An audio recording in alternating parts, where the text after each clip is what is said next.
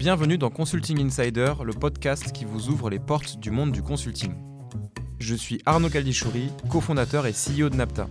À travers chaque épisode, je vous emmène découvrir le parcours d'un leader inspirant de ce secteur en pleine mutation. Imprégnez-vous de ses succès et de sa vision, apprenez de ses erreurs et élargissez vos propres perspectives. Moi, je suis un, animal anormal pour des jeunes. Rester tant trois ans dans la même boîte, c'est fou. Ce qui m'impressionne, c'est la vitesse, en fait. La vitesse d'évolution des sollicitations des clients, des nouveaux concepts qui émergent. Je suis pas à l'aise quand on, distingue le conseil d'aujourd'hui euh, du conseil à la papa. Euh, bonjour Samir. Bonjour. Et merci ben, d'avoir accepté l'invitation et d'accepter de, de, parler pendant ce podcast. C'est un plaisir. Je sais que tu avais fait quelques, quelques webinars, quelques événements avec NAPTA. Et ben, on, est, on, est, on est ravis de pouvoir compléter ça avec euh, cette, nouveau, euh, nouvelle initiative de notre côté. Allons-y, prenons tous les risques.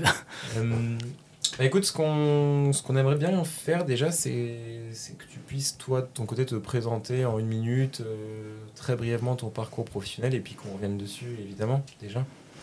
Alors, se raconter, se raconter c'est toujours euh, une gageure. Donc, je vais, je vais juste dire que j'ai eu un parcours euh, euh, plutôt scientifique, puisque j'ai fait une école d'ingénieur. ça n'a rien à voir avec mon parcours, mais je suis franco-libanais, donc j'ai vécu dans, plusieurs pays.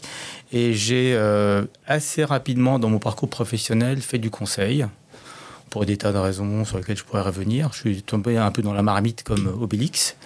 Et euh, 33 ans de conseil avant de, euh, de faire ma mue vers le coaching, qui est un, prolongement euh, un peu différent. Oui, alors justement, on va, 33 ans de conseil, c'est vraiment atypique, je dirais pas atypique, mais c'est intéressant. Euh, justement, est-ce que tu peux revenir là-dessus? Je sais que initialement, tu es rentré chez EY, puis ensuite euh, voilà, tu es, allé chez Capgemini, ça serait intéressant même de revenir sur cette transition-là. Mais tout d'abord, qu'est-ce qui a fait justement que tu t'es lancé dans le conseil euh, en sortant d'études? Alors, en sortant euh, de mon école d'ingénieur, je ne me suis pas lancé dans le conseil. J'ai fait d'abord du service, j'ai fait de l'informatique. À l'époque, on avait trois offres par semaine, donc il, fallait juste se décider, se lancer. J'ai fait un peu de banque et après, j'ai été attiré par le conseil pour, je pense, pour euh, être dans une dynamique un peu plus forte et parce que euh, pas mal de copains étaient dans le conseil, donc il fallait aussi faire comme eux. Et il y avait ce prestige à l'époque, toujours maintenant, mais différemment, attaché au métier de consultant. Donc j'ai, euh, je rejoins un Young, j'avais 6-7 ans d'expérience sur une compétence qui était plutôt bancaire à l'époque.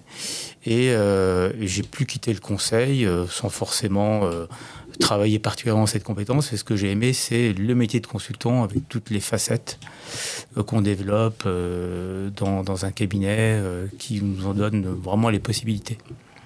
D'accord. Et justement, tu parlais de, du syndrome de l'imposteur. Que, que, oui, oui, enfin, on a, ah, oui, parce que bon, quand on, on rentre, je pense qu'on a toujours. D'abord, le syndrome de l'imposteur, c'est quelque chose qu'on porte en soi. Bon, on l'a toujours un peu, mais je me soigne.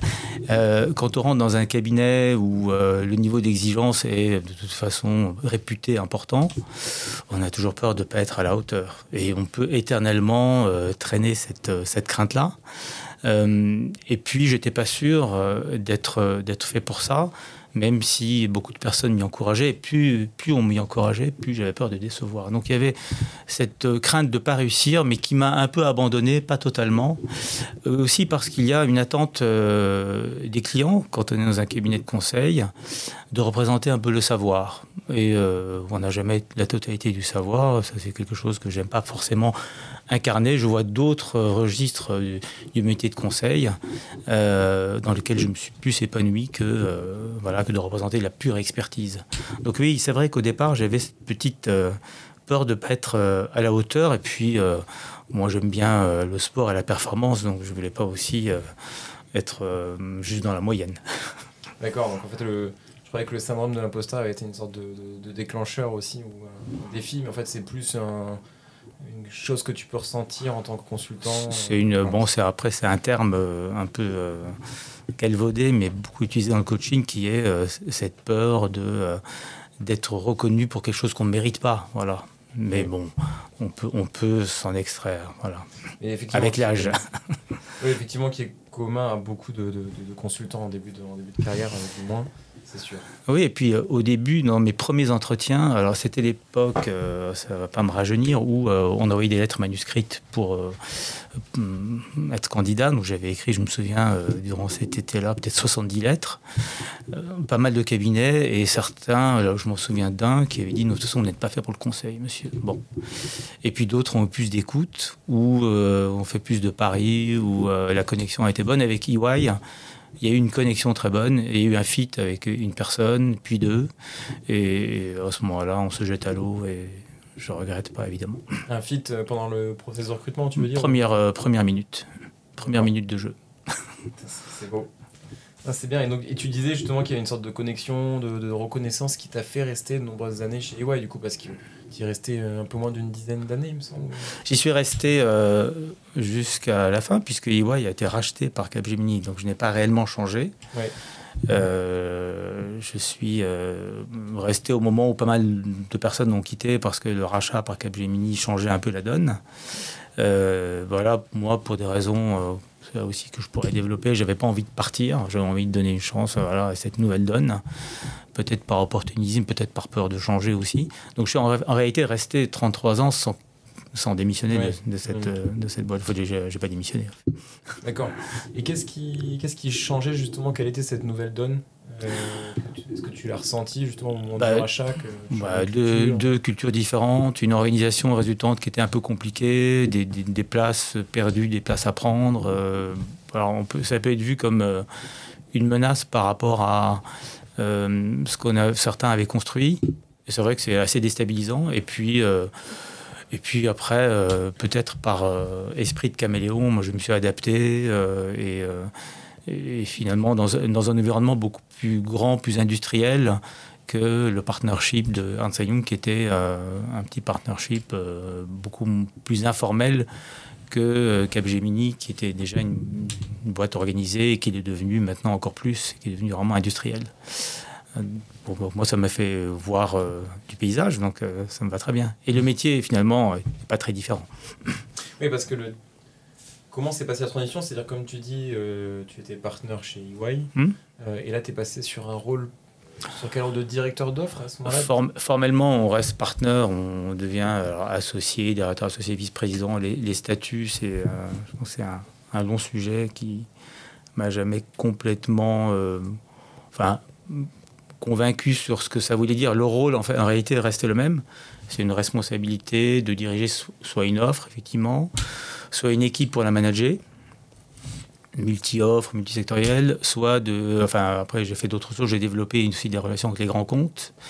Et puis, j'ai aussi créé euh, deux, deux, deux, sujets. Euh, un sujet au niveau de l'offre risk management, et puis euh, et créer une direction des opérations sur la fin du parcours compte tenu des enjeux d'affectation des ressources, et c'est à ce moment-là qu'on s'est rencontrés. Donc c'est vrai que j'ai touché à plusieurs métiers, plusieurs registres, euh, et qui, voilà, qui, qui, te sortent beaucoup de la pure expertise et juste du savoir qu'attendent les clients, parce que c'était aussi des rôles internes importants et des rôles RH aussi.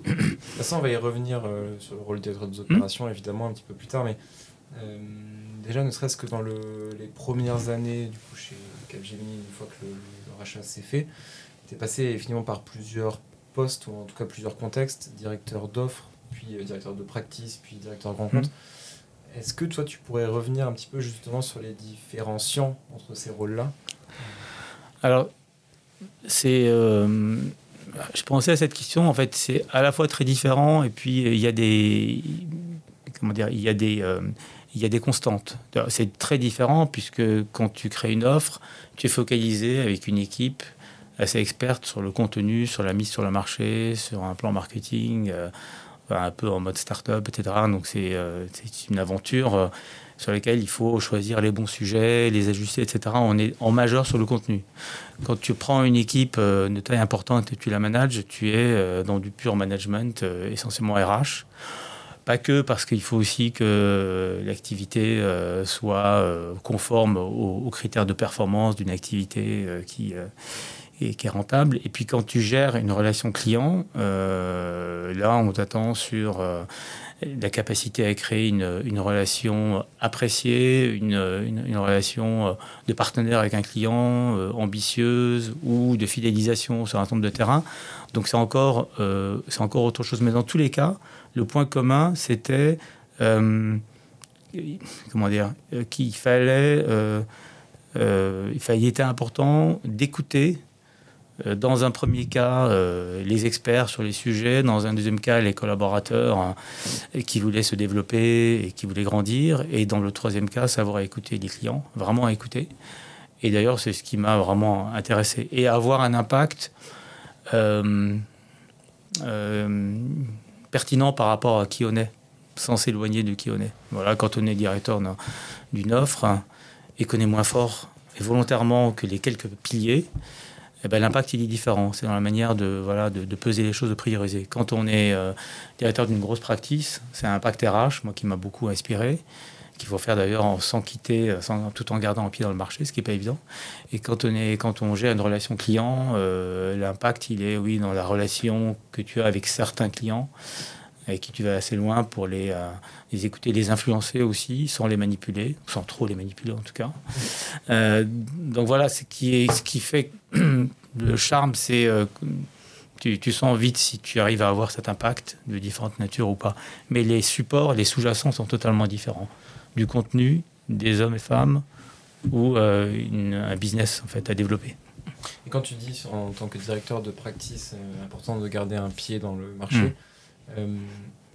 Tu continues dans ce cas-là à avoir un rôle commercial, à essayer de, répondre à des appels d'offres, ou tu es vraiment focalisé sur l'activité des équipes euh, C'est une, question qui, c'est une question qui, qui me parle parce que je, pense que si c'était à refaire, je garderais plus un, pied sur le marché. Mais ça, c'est difficile à faire quand on est euh, happé par euh, la volonté de, enfin, de, faire en sorte que, le, que l'équipe se développe bien. Donc, c'est un équilibre qui est, je trouve, difficile à trouver. mais bon, après, rien à regretter là-dessus, oui. Et pour autant, c'est-à-dire que tu pourrais avoir un rôle de directeur de practice et pour autant euh, pitcher lors d'appels d'offres euh, et avoir ce rôle euh, part-time de, oui, tu, tu, peux pitcher, tout dépend de dans quelle position tu te mets par rapport à un appel d'offres, par rapport à une demande d'un client. Si tu te mets en position de pitcher et d'être dans le marché, d'être en mesure de dire voilà ce que font vos confrères, c'est compliqué de le faire si tu es en même temps à plus de 50% sur des sujets de, de développement, de, pilotage de ton activité, quand tu as fait plus de 100 personnes, etc. Sauf si tu as réussi à construire un état-major. Donc voilà, il y a un équilibre à trouver qu'il faut, il faut trouver le temps à dégager. Et c'est pas évident, euh, c'est pas évident parce qu'on nous apprend pas forcément ça. Et puis euh, euh, voilà, on trouve ou on trouve pas. Moi, cet équilibre-là, j'ai eu plus de mal à trouver. J'étais très focalisé sur le management, mais, mais je pense que ça me, ça me nourrissait aussi. Hein. Et d'ailleurs, justement, le, il y a une sorte de grand écart aussi avec le directeur de grand compte, parce que là, la particularité, c'est que tu, du coup, tu retournes un peu plus sur du commercial, mais euh, vraiment focalisé sur un seul grand compte, c'est ça? Oui, alors les très grands comptes, on est, euh, on est monocompte et on est du 100%, ou quasiment du 100%. tu retournes sur du commercial et tu, as quand même une, un rôle de management d'équipe, d'équipe de compte, d'équipe de développement, pour distribuer au mieux les rôles et les territoires et les paris et, euh, et puis s'engager sur des, sur des budgets, sur des sujets, euh, ouvrir de façon plus ou moins audacieuse ou bien labourer un champ. Donc, euh, il y a plein de manières, enfin il n'y a pas une, un seul profil de développeur de compte. il y a voilà, les, les chasseurs et les, et les euh, bah, laboureurs, comment on les farmers. Justement, et où est-ce que, que tu, tu, penses te situer? Non, je pense que j'étais je, pouvais chasser en meute sur certains sujets parce que j'adore la, compétition et gagner, mais j'étais, je pense, davantage passionné par l'entretien, la fidélisation. D'ailleurs, c'est ce qui permet de durer, je pense, dans une relation de compte. J'ai dirigé un compte pendant de très nombreuses années, complètement en dehors des, normes, puisque normalement c'est trois ans. Euh, peut-être qu'au fond, chacun y trouvait son compte. Et euh, moi aussi, j'avais, j'avais bon, aimé entretenir des relations fidèle avec un centre de clients, euh, mais c'est peut-être au détriment de, de, développement tous azimuts sur des sujets nouveaux, etc. Et puis quand on développe un compte et que, que, que la, la société dans laquelle tu travailles s'enrichit d'une manière accélérée de nouvelles offres qui se renouvellent de façon de plus en plus accélérée. Il faut être au taquet sur les sujets aussi. Donc on revient quand même sur la nécessité de ne pas quitter complètement un domaine au profit de l'autre. Je disais tout à l'heure en management, ok, on s'occupe des hommes et des femmes et ça nous intéresse, mais si on lâche le marché, c'est un peu embêtant. Ben, en développement de compte, si on lâche un peu le contenu des offres, euh, on est vite dépassé par euh, même les clients. Euh, voilà, parce qu'il ne s'agit pas uniquement d'animer et, de répondre à des appels d'offres, il s'agit d'aller pousser des sujets. Et, là, c'est le, vrai les vrais grands patrons de compte, ou, hommes ou femmes, ont cette capacité à, sentir les contenus pertinent, au-delà des modes, euh, à savoir adresser les hauts des, organigrammes et, un peu moi aussi, et animer une équipe. Donc c'est un rôle qui est assez complet en fait. D'accord. Qui est assez complet, mais qui est monocompte. Donc euh, bah, il y, a des limites partout. Hein.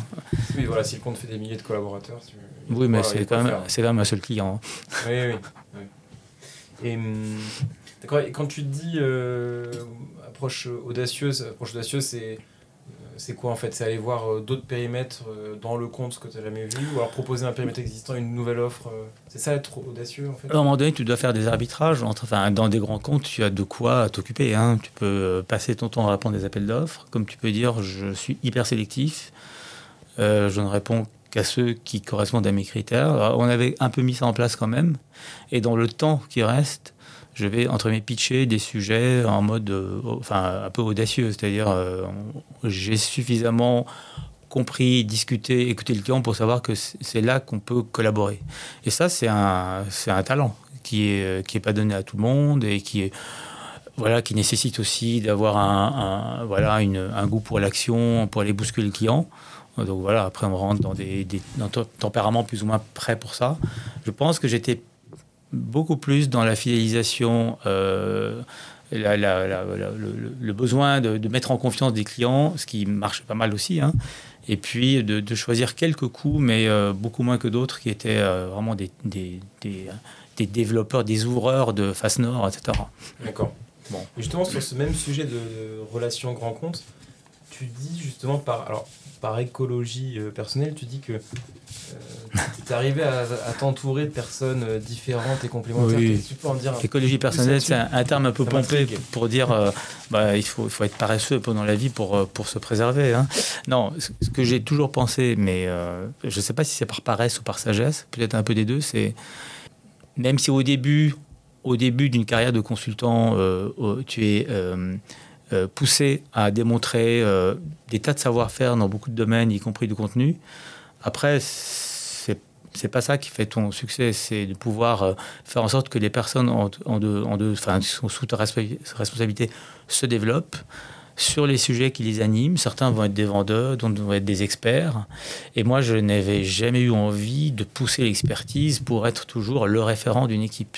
Ça m'a jamais vraiment intéressé. Voilà. Donc assez vite, soit par paresse, soit par goût pour autre chose, euh, j'ai, euh, et tout à fait explicitement, été suffisamment dans la compréhension des sujets, euh, mais jamais dans l'expertise, ce qui me protégeait de certaines pressions aussi pour... Mmh. bah, enfin, mais tout le monde n'est pas comme ça, hein. c'est un choix personnel. Voilà. Oui, mais tu, c'est, c'est vrai que plus on monte aussi en, grade en termes de management, euh, ça devient important. Pas forcément, c'est aussi euh, des choses. Enfin, il y, a des personnes qui se nourrissent de ça, qui ont besoin d'être, euh, qui sont passionnées par un marché. Peu à peu, j'ai été plus passionné par le métier de consultant, dans tout ce qu'il a comme composante et tout ce qu'il apprend sur la vie de l'entreprise et les relations entre les, hommes et les femmes, que par l'expertise sur un secteur et un contenu. Peut-être par paresse aussi, peut-être pour laisser de la place à la première partie que je viens d'évoquer, et parce que euh, il fallait euh, trouver le moyen d'être euh, en veille permanente sur des sujets qui déjà évoluaient vite, qui évoluent encore plus vite maintenant. Hmm. Mais pour autant, si tout ce que j'ai compris en tant que directeur de grand compte, tu avais un certain rôle d'influence, et j'imagine aussi d'arriver à, à, renouveler les missions ou créer de nouvelles missions il faut quand même avoir un certain savoir, j'imagine, lorsqu'on pitch une offre au client en question. pour être assez légitime, pour d'ailleurs qu'il te fasse confiance. Oui, mais le savoir, c'est pas uniquement, euh, si je prends l'exemple euh, du risk management, je prends ça parce que j'en ai parlé, c'est pas parce que tu es un expert de risk management que tu vas convaincre le client de, euh, de confier une prestation. C'est parce que tu auras compris dans quelle mesure il peut avoir besoin de tes équipes sur un certain nombre de dimensions qui ne sont pas forcément le contenu sur lequel il est plus fort que toi, mais qui sont la possibilité, par exemple, de passer en mode projet, d'anticiper une transformation, euh, de prépositionner des acteurs qui sont réticents, de donner un, point de vue différent par rapport à ce que le marché fait par ailleurs. Donc c'est plus de moins en moins sur la pure expertise. On a besoin de référents d'experts, et, euh, c'est des, euh, parcours super respectables et et euh, voilà, qui, qui sont des vrais investissements des personnes qui font ça mais tu ne développes pas beaucoup de business avec juste l'expertise. C'est euh, rentrer dans la. être en empathie un peu pour euh, prendre un terme de coaching, mais en empathie avec les, problématiques du client, savoir vraiment l'écouter et puis arriver avec lui et dire voilà comment on peut se complémenter, voilà comment on peut articuler nos forces. Ou alors, euh, certains clients veulent te confier voilà, une prestation dans son ensemble parce que pour d'autres raisons. Mais, et, là, on n'est on est, on plus du tout sur le contenu. On est sur suffisamment de contenu pour comprendre quels sont les enjeux, mais pas sur les solutions et, pas sur euh, l'expertise dernier cri. Si on en a besoin, on sait où la chercher. Dans un cabinet comme Capgemini, alors il n'y a pas de problème. Il y a ce qu'il faut. Et en termes de. modulo la disponibilité au staffing, comme tu sais. Oui, bien sûr. On en parlera peut-être par la suite. Euh, et en tant que, justement, sur ces, sur ces postes de directeur de practice, directeur de grand compte, comment est-ce que toi, tu arrivais à t'assurer de la qualité aussi du delivery des équipes lors des missions, sans pour autant avoir l'air de, de t'immiscer dans, dans l'opérationnel euh, de façon trop poussée? Alors j'allais dire avec mes petites mains, c'est-à-dire de manière euh, presque artisanale. Je fais une parenthèse aujourd'hui, euh, puisqu'on parle de Capgemini, ils ont développé tout un processus de, d'interview des grands clients indépendants par des, par des intervieweurs indépendants pour avoir vraiment le, le regard des clients sur l'expérience qu'ils ont avec avec ce prestataire. Mais euh, à l'époque, il n'y avait pas ça et c'était euh, beaucoup plus les échanges, les échanges euh, et la sollicitation de feedback. Feedback, grand mot, dans l'intention en tout cas, sur lesquels s'appuient beaucoup de sociétés. beaucoup de sollicitations de feedback spontanées auprès du client pour avoir des échanges et pas forcément des déjeuners ou des petits déj, mais des moments quand même un peu à part où voilà, on, on, dézoome un peu dit, sur, euh, sur un sujet pour savoir comment ça se passe en fait. Et on sent bien quand il y a une tension, et on sent bien quand il y a une confiance. Euh, voilà, c'est euh, voilà, c'est vraiment dans la recherche et l'envie d'avoir un échange qui permet de, voilà, de prendre du recul par rapport au business as usual où on, voilà, on est sur le projet, etc. Et on sort du projet, on est plutôt sur la relation, sur les attentes, sur euh, oui, l'acceptation de l'échange, du feedback. et, le feedback dans les deux sens aussi. Faire un feedback au hmm. client en disant là, vous nous en demandez trop. Là, vous nous traitez comme euh, des, euh, des fournisseurs. oui, je comprends. Et c'est arrivé à créer du coup les conditions ou une sorte de cadre pour arriver à faire ces feedbacks, mais des cadres qui sortent de, la salle de réunion euh, d'un projet précis. Ça, permet de confronter aussi des, des probablement parfois de dégager des, de, de comprendre les cultures respectives et de dire voilà ça fit, ça fit pas, voilà ce qu'il faut pour que ça fit, voilà. Donc on est complètement en dehors du questionnaire là. Après il y a des questionnaires voilà est-ce que vous êtes satisfait, etc. Il y a sur des sur des grands contrats il y a des montages aussi pour euh, savoir euh, voilà, quand il y a des success pour savoir si la qualité est suffisante pour euh, voilà, dépasser, pas dépasser. Donc il y a un peu d'objectivation de ça sur les gros contrats. Mais sinon, la réalité, ce qui fait la confiance, c'est euh, ça se partage en fait. Sinon, chacun va imaginer des choses. Et donc derrière, on découle ce rôle de directeur des opérations chez, chez Invent France. Mm. Si tu devais résumer en quelques mots ben, ce, ce, poste-là, ou alors ce que tu as mis en place chez Invent à ce moment-là, qu'est-ce que tu dirais? Alors moi j'en connais une partie évidemment, mais pour, l'audience. Oui, tu connais la partie, euh, on a beaucoup travaillé sur... l'iceberg. Non, non, la partie, euh, alors je sais pas, c'est la partie outillage qui, qui, révèle beaucoup de, de, de, de sujets, de, process, de façon de penser. Non, la première chose qui me vient, si je vais retenir une chose, c'est que c'était mon expérience de management la plus riche. C'est que moi, je disais tout à l'heure, j'ai managé, euh, comme tous les, euh, euh, toutes les personnes expérimentées dans les cabinets de conseil, des équipes plus ou moins importantes, de 5, 10, 15, 100 personnes, de consultants. Et consultants, on est quand même dans l'entre-soi. C'est-à-dire qu'on on, manage des personnes qui, qui sont dans un microcosme dans, qui est assez homogène, on va dire. Voilà. Manager une équipe euh, de responsables opérations qui sont des personnes d'horizons différents, de formations différentes, de vie personnelle différente, c'est d'une richesse incroyable. C'est du vrai management au sens où c'est compliqué. Euh, c'est, euh, et qui ont un, job très difficile. Tu es dans un management opérationnel réel. Où tu dois à, la fois faire en sorte qu'elles, trouvent leur place, qu'elles qu'elles trouvent euh, une reconnaissance suffisante, alors qu'elles sont des, fonctions vues comme des fonctions support d'entreprise, même si elles sont névralgiques.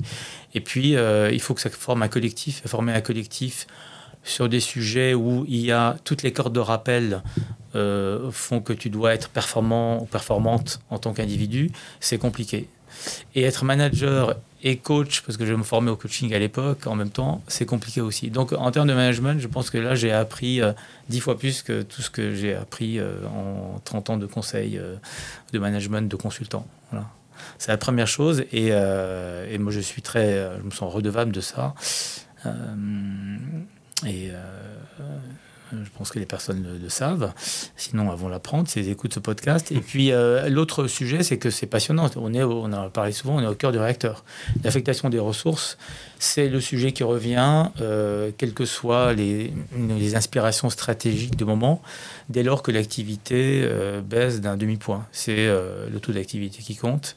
Euh, jusqu'au plus haut niveau de l'entreprise. Il n'y a que ça, c'est le nerf de la guerre.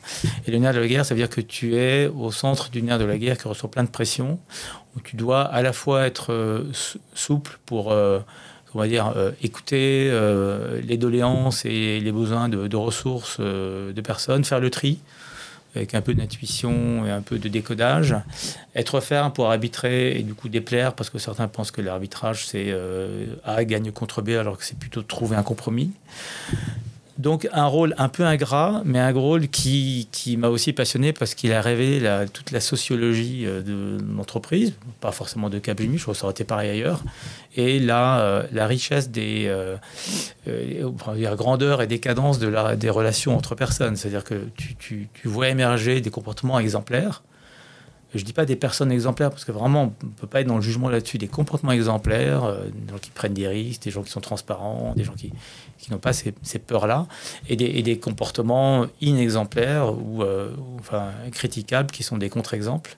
Et toi aussi, tu, dois être aussi euh, ferme par rapport à ça, tout en ayant des, forcément des pressions pour contenter tout le monde. Donc c'est, euh, un sujet complexe parce qu'il y a, euh, comme on sait, euh, trois enjeux clients, économiques et collaborateurs, et c'est pas toujours conciliable. Donc c'est sans arrêt.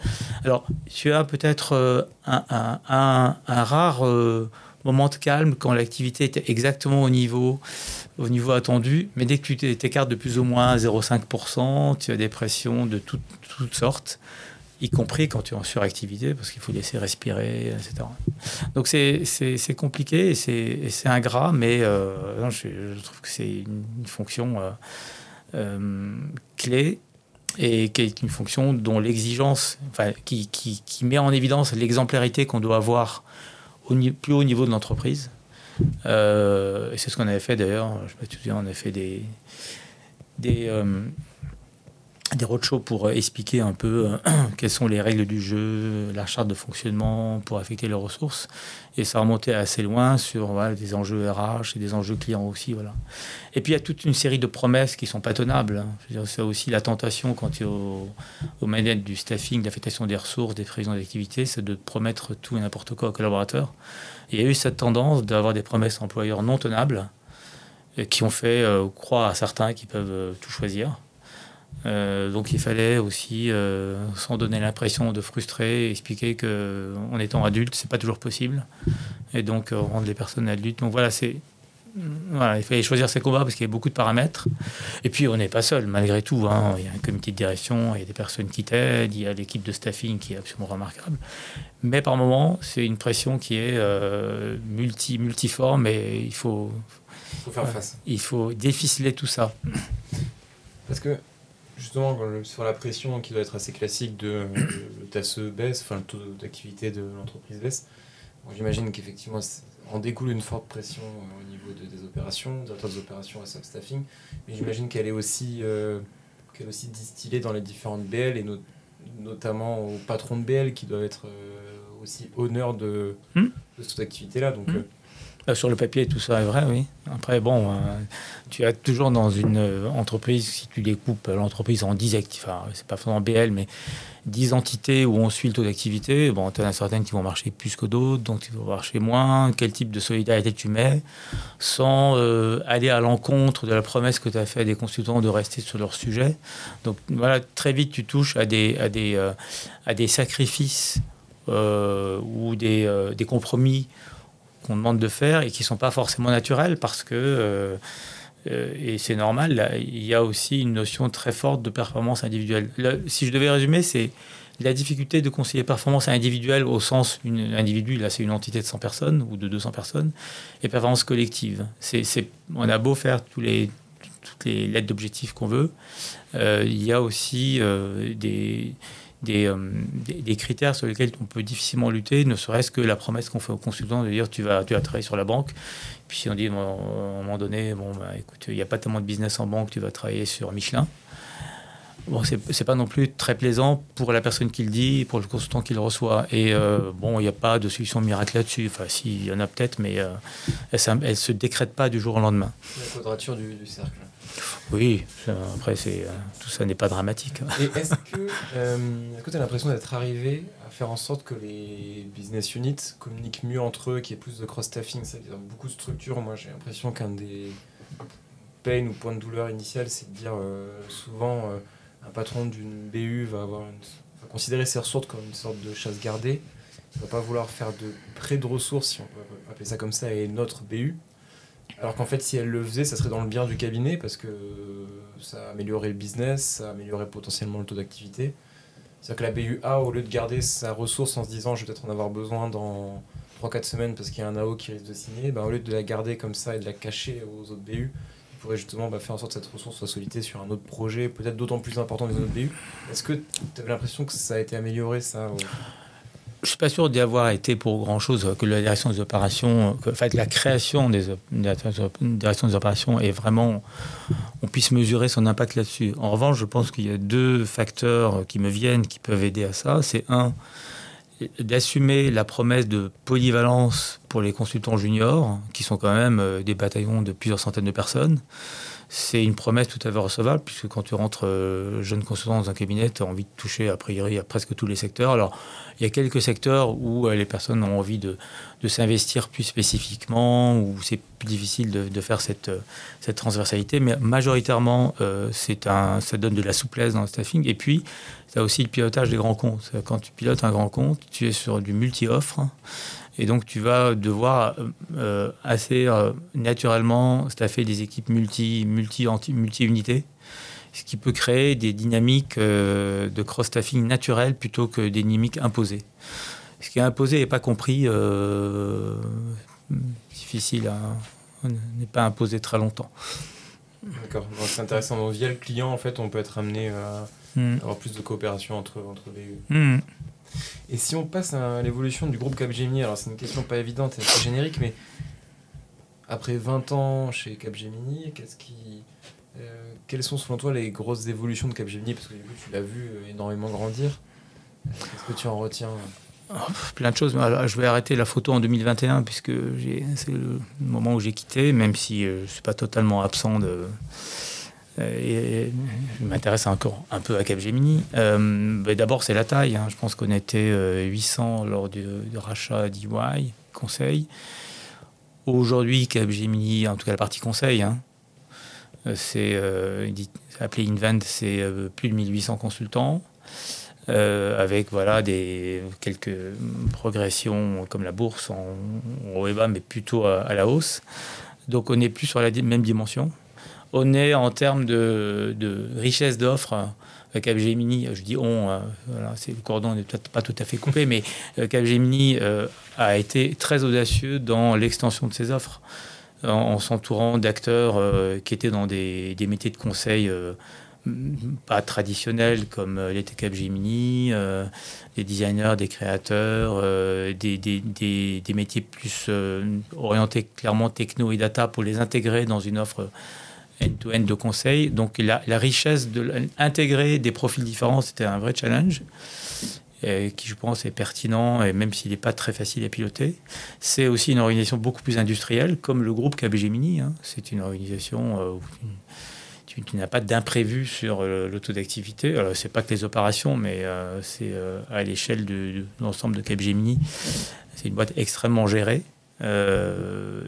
c'est quoi d'autre? C'est l'international aussi, la, la, dimension euh, internationale s'est développée. Le, positionnement du, conseil est devenu beaucoup plus stratégique euh, qu'auparavant. Donc oui, enfin de, mes dernières années chez Capgemini, euh, on a été en concurrence avec des cabinets de strat souvent. Hein. Et avant, c'était plus IT ah, Avant, c'était plus des cabinets de conseil en management, plus ou moins grands, mais il y avait une sorte de chasse gardée des, des cabinets dits de strat. Euh, voilà, donc il y, a des cabinets avec lesquels euh, il y avait dans certains grands comptes une vraie concurrence et, Cap pouvait, gagner. Euh, recrutement de profils, de profils qui, enfin, pas de bébé Cap, donc intégration de, même à des niveaux très expérimentés d'associés. Donc il y a eu vraiment un pari sur, voilà, très, dire audacieux, mais oui, très volontariste sur l'extension des, sujets, sur la taille, sur le recrutement, euh, accompagné d'une machine euh, euh, d'organisation et d'intégration RH très forte.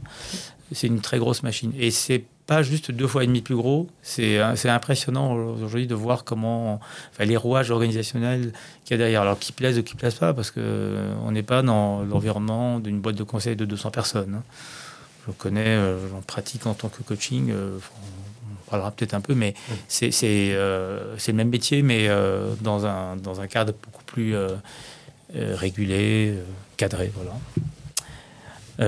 plein de choses et puis et puis ça plaît ou ça plaît pas mais ça, ça fait remonter vers le haut il y a, a 6-7 ans la digitalisation c'était un concept maintenant c'est derrière nous enfin il y a des choses qui ont été intégrés et, euh, et, digérés et, euh, et qui font partie de l'image sur le marché.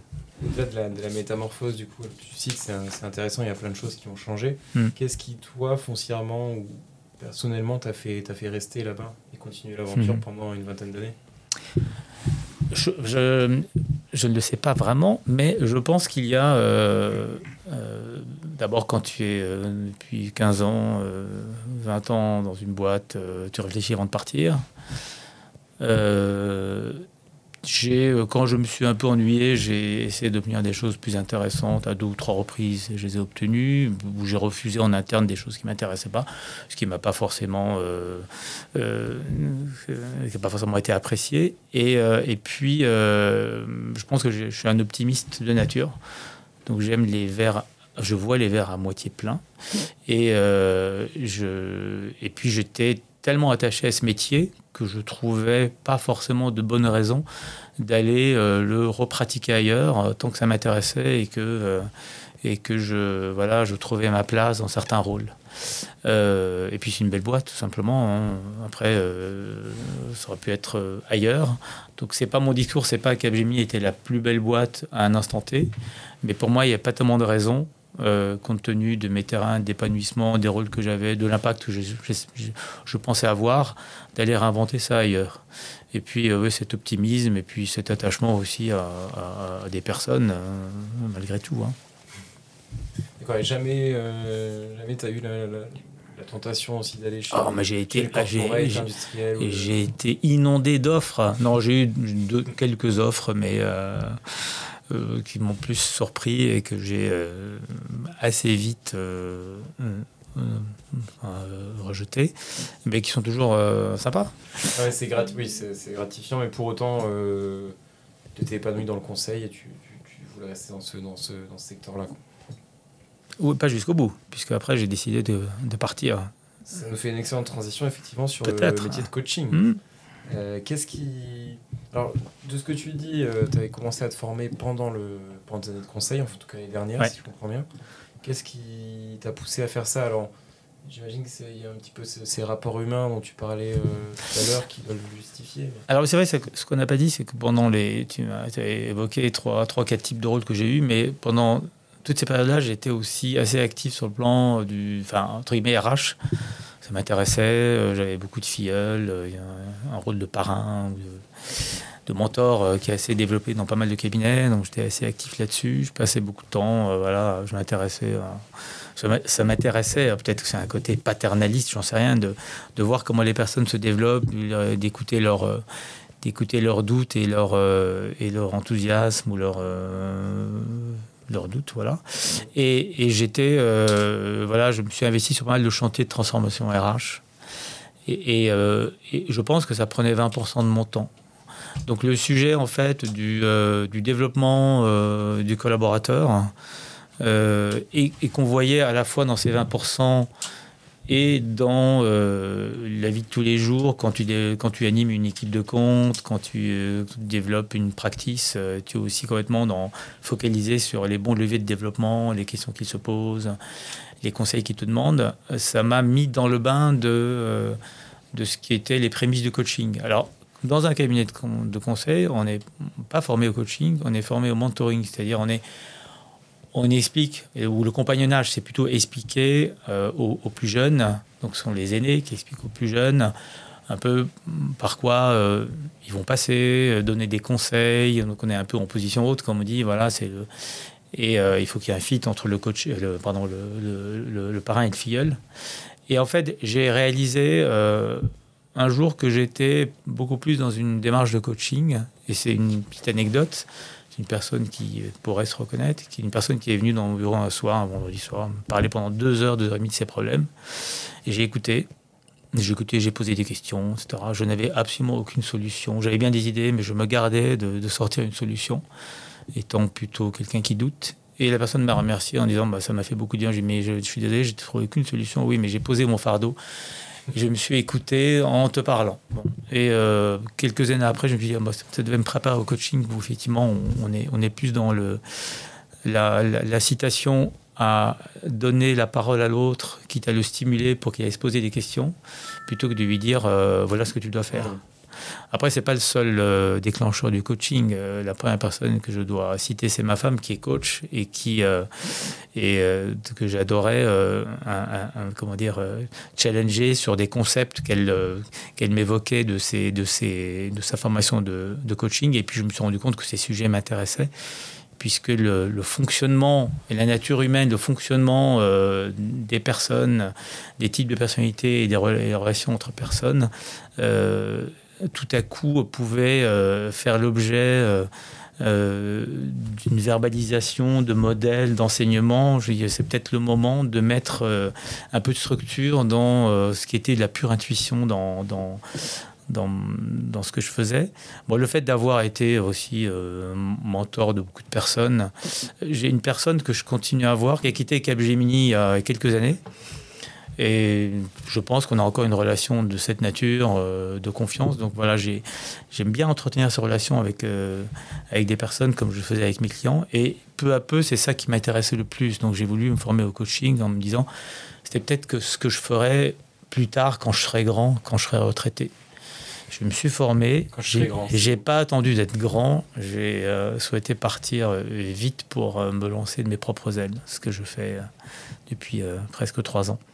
Et alors, avant de revenir justement sur le coaching, j'aurais aimé savoir, moi, maintenant tu en es sorti de ce, métier du conseil ou de ce secteur-là, quel, quel regard tu portes sur le, monde du conseil actuellement et sur notamment sa santé? Ça, ce qui m'impressionne, c'est la vitesse en fait. Euh, la vitesse de, un peu de partout. Euh, la, vitesse de, d'évolution des sollicitations des clients, la vitesse de transformation du paysage, les nouveaux concepts qui émergent sur lesquels il faut un peu choisir ceux sur lesquels on fait des paris. Donc il y a une agilité et une compréhension des enjeux qui fait que pour orienter une stratégie, il faut faire des choix, des renoncements, mais des choix éclairés. Donc soit il faut s'entourer de personnes qui vraiment comprennent le sujet. on est, et là, c'est vraiment quelque chose qui est assez nouveau par rapport à il y a 15 ans, je trouve. Euh, ça va plus vite. Bah, que si tu veux te développer et faire des, vraiment des effets de levier importants, il faut aller sur des sujets un peu en avance, bien les comprendre, savoir comment tu les opères euh, en étant dans, ton rôle au sein d'un écosystème où il y a, beaucoup d'autres acteurs qui peuvent prendre une chaîne du, sujet. Bah, c'est tout ce qu'on voit sur euh, l'intelligence artificielle et ses, et ses, effets enfin, ou ses constructions adjacentes. Et, et, et tu peux faire des, de, de mauvais paris aussi. Alors, dans un monde où, de toute façon, les concepts succèdent aux concepts, on oublie aussi qu'on a fait des mauvais paris, et puis ça fait partie du jeu. Mais du coup, c'est compliqué. Il y a beaucoup d'énergie pour euh, trouver les, bons sujets, et c'est plus sharp, je trouve, qu'il y a 15-20 euh, ans, où euh, les sujets étaient plus accessibles. Voilà. Pour autant, je pense qu'il y a un fond d'attente chez les clients qui est le même. C'est-à-dire que moi, je ne suis pas à l'aise quand on, distingue le conseil d'aujourd'hui euh, du conseil à la papa, que certains, font cette distinction. Euh, conseil à la papa, ça veut rien dire. C'est, je pense qu'il y a aussi, les, euh, il y a aussi de, la part de, des clients une attente d'une posture du consultant qui a réellement les écouter, s'adapter, enfin, être dans une posture un peu humble vis-à-vis de leurs besoins, les challenger, euh, exprimer des convictions quitte à les bousculer. Et ça, ça a toujours été le cas et l'exigence le, et, le, charme du métier de consultant. Donc ça, pour moi, alors moi je suis sensible à ça parce qu'on est plus encore sur euh, la relation. Comment euh, trouver la manière d'influencer par les, les bons, en ayant des antennes et par les bons capteurs. Mais c'est le, pour moi, c'est le nectar du métier de consultant. Et donc il faut combiner ça avec des, avec un, des, enjeux qui, qui sont, euh, sur lesquels il faut vraiment investir des personnes qui donnent la bonne direction et sur lesquels après il faut former des équipes sur euh, un certain nombre de sujets un peu compliqués. Donc il y a, il y a un, voilà, il y a un enjeu d'adaptation à des sujets qui est compliqué. Mais il ne faut pas perdre de vue le fait que euh, le conseil, c'est pas juste trouver des solutions et puis aller dire comment dire, euh, aller montrer son expertise sur des sujets, c'est aussi être capable de voilà, d'être dans la posture que j'évoquais et être capable aussi d'assembler euh, d'autres métiers plus techno, hein, on va dire, euh, que ce qu'on faisait il y a 25 ans, qui est juste le diagnostic, la recommandation, le rapport et le plan d'action d'entre vos mains, monsieur le client. ça, ça existe. le conseil à la papa? C'est magnifique déjà, mais bon, ça ne suffit pas. Euh, aujourd'hui, il y a beaucoup de clients qui attendent de, grosses machines comme Capgemini ou d'autres, les accompagner vraiment et de prendre des engagements sur la mise en œuvre, sur même la manière d'opérer les choses et d'être en amont sur les enjeux. Donc il y a, voilà, une, c'est, de vrais qu'on peut avoir avec certains grands clients qui acceptent ou pas cette relation de partenariat qui peut aller très très loin avec certains grands comptes. En tout cas, pour être prêt à ça, il y a une, mosaïque de, compétences et d'orchestration de, ces compétences qui est complexe. Donc le management d'un cabinet est plus complexe, et puis, euh, et puis la diversité des profils, des modèles de compétences. On est dans un environnement qui, encore une fois, passé de 800 à 1800, ça s'est accompagné d'une complexification de la demande et qui se transforme à grande vitesse, qui fait qu'il y a une agilité euh, dans les et cerveau et la manière de s'adapter, de se remettre en question du management qui est une super exigence. Donc moi je trouve ça euh, hyper dur. et, pour, bien comprendre ce que tu disais, le conseil à la, papa, c'est ce que les gens appellent le conseil à la papa, c'est quoi exactement? Ça, je caricature, je pense que le conseil à la papa. Non, mais c'est après, c'est une manière de secouer le cocotier. Donc moi, je ne prends pas sa lettre. C'est faut, euh, il y a, y a des personnes qui n'ont pas envie de changer, qui considèrent que voilà, euh, ils ont toujours fait euh, comme ça avec les clients. Euh, voilà, ça, ça, peut correspondre aussi à une petite, euh, petite part de marché, on va dire. Mais quand tu rentres dans un cabinet, tu dois être prêt à, aujourd'hui être bousculé davantage dans, ta, dans ta compréhension des contenus qu'il y a, qui a, qui a 20 ans. Il y a 20 ans, ça allait beaucoup plus doucement. Hein. il y a 20 ans, moi, quand je, moi je me suis plongé sur le risk management parce que ça m'intéressait intellectuellement, mais j'avais pas de pression particulière. On était vite en avance, si on était entouré de quelques concurrence. Là, sur les sujets du moment, que, ça, sur lesquels sont en concurrence des grands cabinets, il faut être vraiment au niveau et c'est de la veille, et c'est euh, des, communautés internationales, et c'est des dialogues avec les clients, et c'est des expertises pointues, euh, on est dans des montages plus complexes. Et encore une fois, on peut investir sur de mauvais sujets, mais c'est pas grave. Ça fait le lien avec un, un podcast que, que j'ai fait justement avec un, avec un senior manager de Wavestone euh, qui, qui, est en train de lancer son offre. Enfin, depuis quelques mois, lance son offre sur la Gen AI, justement. D'accord. Et c'est, je trouve, un, un, exemple qui lutte mmh. très bien, sur cette diversité des offres, le fait qu'il faut être agile, etc. Ouais. Bon, bah, j'espère pour lui euh, d'ailleurs que ça va marcher, mais a priori, sur un sujet aussi porteur, ça, ça devrait aller. Oui, mais ce, ce sujet-là, il est. Euh, beaucoup de cabinets s'en emparent, évidemment. bien sûr, il y a une concurrence. Donc, c'est, après, c'est comment se différencier sans se raconter des histoires. Ou alors, on se différencie pas parce qu'on ne sait pas. Voilà. Et tu disais aussi dans, dans, cette vision du conseil qu'il y avait toujours le dilemme entre la croissance en valeur et la croissance en volume. Qu'est-ce que tu voulais dire par là exactement? Bah, enfin, on y revient. La croissance en volume, c'est euh, continuer à, euh, à, vendre des gros paquebots qui, euh, qui te permettent d'avoir ton taux d'activité, des, des, projets on va dire classiques. un projet d'accompagnement d'un déploiement d'un SAP, c'est un projet, c'est un, un, très beau projet qui, avec plein d'enjeux métiers derrière. Euh, qui, qui, qui, reste une ossature classique avec des jalons, etc. Bon, avec, avec beaucoup de monde, beaucoup de compétences, beaucoup de critères de qualité. Donc, on est dans les canons d'un projet classique qui délivre du volume aussi. Je dis pas qu'il ne délivre pas de la valeur, mais euh, après, la montée en valeur, c'est monter aussi en, valeur, ça se mesure sur le taux de facturation. C'est monter à un niveau un peu stratégique, c'est-à-dire où tu factures tes services. Euh, par rapport à la valeur perçue par le client que tu dois démontrer sur des sujets innovants, sur des sujets où les compétences sont rares, sur des sujets risqués, etc. Et donc euh, c'est là que les cabinets peuvent décider de faire euh, pas de mettre tous leurs œufs dans ce panier-là, mais de mettre 20% de leur, ou X% de leur pari stratégique sur, sur la montée en valeur. Hein. Alors après, c'est un discours qu'on sûr dans tous les cabinets qui dit on doit monter en valeur. Mais en réalité, je me souviens d'un DG de Cap qui disait bah, à la fin de l'année, si vous faites euh, le budget, moi que vous l'ayez fait en volume, en valeur, je m'en fiche. Bon, bah, c'était un, DG sarcastique et, talentueux pour autant, mais aujourd'hui, il y a une vraie stratégie de dire voilà, sur, quel sujet euh, je, suis dans le.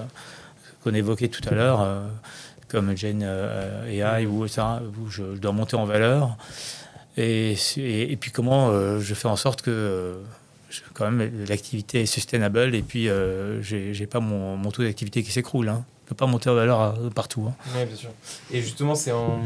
quand tu disais que Capgemini a été audacieux et a su développer grâce à cette audace, c'est justement en faisant plus de croissance par valeur et en recrutant des personnes qui ont des compétences ou des capacités à de construire des offres un peu originales Alors, en étendant, enfin, en étendant aussi, euh, je prenais la caricature de diagnostic. Mmh. Euh, enfin diagnostic, euh, rapport final, plan d'action. Euh, là, on est sur une chaîne où certains clients sont demandeurs de toute la chaîne de valeur en fait d'un partenariat. Donc là, tu n'es pas forcément sur des sujets innovants, mais sur une agrégation de plusieurs corps de métier, j'allais dire, dont certains sont techno, certains sont des opérateurs. La capacité de mettre sans musique euh, dans une boîte qui nativement n'est pas comme ça. C'est aussi un challenge interne. Et, voilà. Après, tu allais monter en valeur sur des sujets, sur des offres, sur des secteurs, euh, sur des paris, en fait, qui, sont, qui peuvent être aussi des, des équipes un peu de Formule 1 sur des sujets, mais qui ne sont pas forcément des déploiements. Hein. Voilà. D'accord. Donc, tu as du transverse, déploiement, et tu as des, du vertical sur certains sujets, euh, sectoriels ou pas d'ailleurs. Apparemment, tu as beaucoup de coachés viennent du milieu du conseil ou qui sont actuellement consultants. Est-ce que tu as l'impression qu'ils ont des problématiques particulières par rapport à d'autres coachés qui ne sont pas dans le conseil? Euh, En tout cas, ils ont, des, ils ont des, une croyance qui est euh, du fait de mon parcours, je vais plus facilement comprendre leur, leur contexte et leurs problématiques. Ce qui est vrai, mais ce qui est aussi un piège dans lequel euh, je peux tomber si je ne fais pas attention aux biais que ça va créer. C'est vrai que j'ai 4-5 euh, clients qui sont des cabinets, euh, les branches, soit des branches conseils de grosses boîtes, soit des cabinets de conseil, sur lesquels je sens que l'argument est, il, est passé pendant plus de 30 ans dans ce métier, donc il va absolument comprendre de quoi je lui parle. Et, donc, je pense que c'est un atout qu'en même temps, c'est à double tranchant.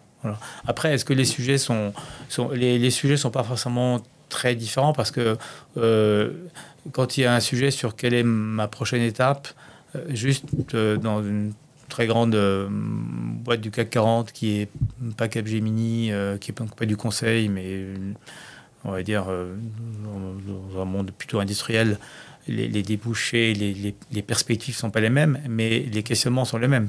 C'est comment travailler pour avancer sur ta projection quand tu as 45 ans et que tu as peur du coup près, du coup près, des chances des 50 quand quelqu'un a des difficultés de, est, perçu comme ayant des difficultés ou des conflits dans son mode de management, c'est pas forcément différent quand tu vas chercher en fait les, euh, les, ressorts de tout ça, les, causes profondes. Non, les, ça reste des êtres humains. Alors, c'est euh, après quand quelqu'un va vouloir euh, développer une offre et, veut que je le challenge un peu pour savoir si son idée est, réaliste, bon, c'est vrai que je vais être plus facilité dans le monde du conseil, mais je quitte très vite ça parce que là, on, on revient dans, un, dans une posture de mentor qui est pas, en principe, ce, que, ce à quoi correspond le, le coaching. On n'est pas là pour donner des conseils. Et il y, y, a une chose qui m'a fait un peu réagir justement sur ce sujet du coaching pour des, pour des coachés qui sont dans le conseil. Euh, tu dis que les cabinets ont davantage. C'est une expression à reformuler un petit peu, je crois, mais je vais un peu dans la caricature, exactement.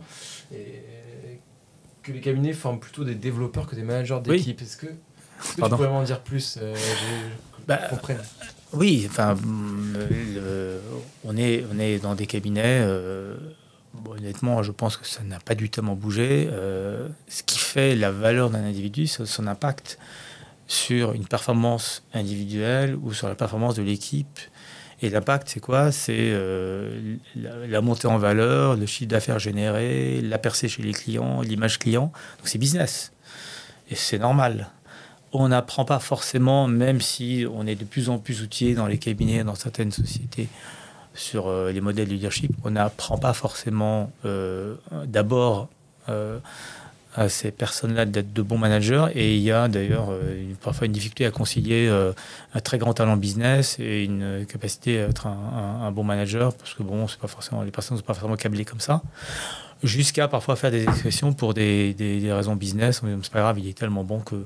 Donc, donc ce que je veux dire, c'est que le, la majeure de trajectoire de carrière, euh, n'ignore pas, bien sûr, euh, les canons d'un bon manager d'équipe pour délivrer, pour euh, vendre, etc. Mais ce n'est pas forcément des, bons managers qui seront, avec des talents comparables, développer des, personnes, parce que certaines voilà, sont, sont, moins préparées à ça. Ce qui est un sujet sensible parce que on voit aujourd'hui que c'est quelque chose qui change aussi dans, toutes les sociétés, dans les cabinets en particulier. La durée de vie, entre guillemets, le turnover est important. Les, la fidélité à un cabinet, enfin, moi je suis un, animal anormal pour les jeunes. Rester tant 3 ans dans la même boîte, c'est, il est fou. Euh, c'est quand tu restes 3-5 tu es un ancien, euh, et, c'est comme ça, et moi j'ai pas trop avec ça. Donc euh, pour retenir, il faut aussi euh, donner envie, euh, donner l'exemple. Euh, donc il n'y a pas que l'impact business, il y a aussi faire en sorte que... Voilà, donc la, être au rendez-vous de la promesse employeur, c'est un truc très délicat. Ce que je disais tout à l'heure, parfois on est allé trop loin quand on parlait des opérations. Mais c'est une attention à apporter qui est critique si tu veux voilà, créer des, noyaux d'équipe un peu fidèles et qui se développent au-delà de la fidélité au chef ou à l'entreprise, qui trouvent leur compte dans euh, le fait qu'elles veulent grandir, etc. Et euh, voilà, c'est pour des raisons compréhensibles, c'est pas la majeure euh, injonction qu'ont eu les, top performers des cabinets. Et toi, tu coaches des top performers excellents dans le business et qui ont quelques manques, entre guillemets, dans le, ah, management Je ne dirais pas s'ils ont des manques, mais... qui ont un souhait de s'améliorer dans le bah, si je les coach, c'est qu'ils ont un souhait voilà, de, de, de, travailler sur tel et tel sujet. Mais pas forcément dans le management. D'accord. Et comment tes, tes, différents rôles, on a parlé de directeur d'offre, directeur de practice, euh, directeur d'opération, comment ces différents rôles, qu'est-ce qu'ils t'ont apporté dans le métier de coaching? Dans le métier de coach ah, Qu'est-ce qu'ils m'ont apporté euh... Bah, euh bah, D'abord, je pense, de, l'humilité, parce que j'ai toujours été euh, convaincu que, comme je disais au début, la compétence peut se développer, doit se développer dans tous les lieux de l'organisation, notamment en dessous de toi. Ils m'ont apporté aussi la, le plaisir de, enfin, l'envie de communiquer, le plaisir de s'engager et de prendre son, son, parcours en main, en fait. Je pense que c'est ça.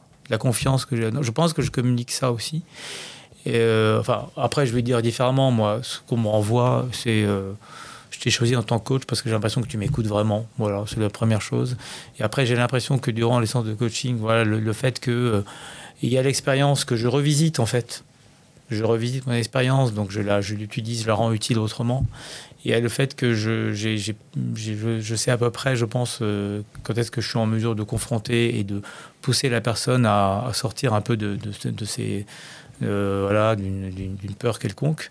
Euh, ça aussi, je l'ai appris dans mon parcours, mais ça aurait pu être un parcours peut-être en entreprise aussi, je ne sais pas dire. Hein, Mais euh, l'expérience, voilà, vient un peu alimenter le cadre professionnel dans lequel on doit être un coach qui met la personne en sécurité, etc. Il ne faut pas juste peut-être pour conclure, si c'est on proche de la conclusion, la formation au coaching est aussi absolument clé pour être coach. Hein. Il y a trop de personnes qui se décrètent coach et qui n'ont aucune idée en fait de comment on met en sécurité quelqu'un, qu'est-ce que, enfin, comment on doit euh, mettre les limites, etc. Donc, euh, donc moi j'y tenais absolument. Voilà. Quel conseil tu donnerais juste à personne qui va devenir directeur de practice ou membre du CODIR ou directeur des opérations alors, directeur de practice, je pense, de réfléchir à la manière laquelle elle va gérer son temps pour ne pas perdre de vue euh, son impact ou son, son, contact avec le marché. Membre du CODIR, c'est euh, oser s'affirmer. Dans un CODIR, euh, tu as des cercles, tu as, tu as des, des, noyaux durs, tu as, tu as une, population assez hétérogène. On va dire qu'un CODIR, c'est 15 personnes. Et soit, as ta place, soit tu as ta place immédiate, soit tu as une place plus difficile. Et en fait, euh, c'est pas toujours évident. Donc c'est un, un peu oser prendre sa place et, et demander, voilà, et pas vouloir ressembler forcément aux autres. Et, puis après s'exposer à toute la richesse d'un codir, ça manager l'incertitude, c'est absolument passionnant et, fatigant parfois. Et euh, le directeur des opérations, c'est euh, faire en sorte que tu, tu ne lâches pas le codir sur l'exigence qu'il y a à mettre euh, sur le respect d'un certain nombre de, règles de, fonctionnement euh, euh, pour être vraiment exemplaire sur les, promesses à tenir. Donc voilà, rendre le CODIR complètement partenaire de ton, de ton, de ton job.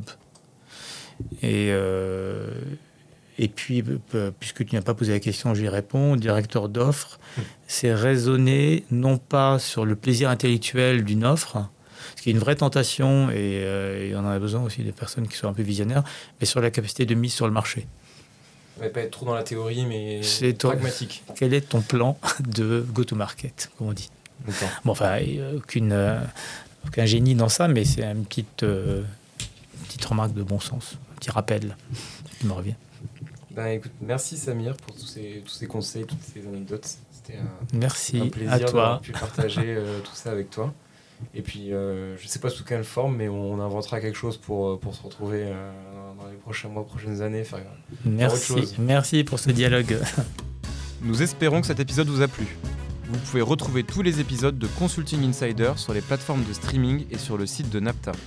Merci pour votre écoute et à très vite pour découvrir un nouveau parcours inspirant.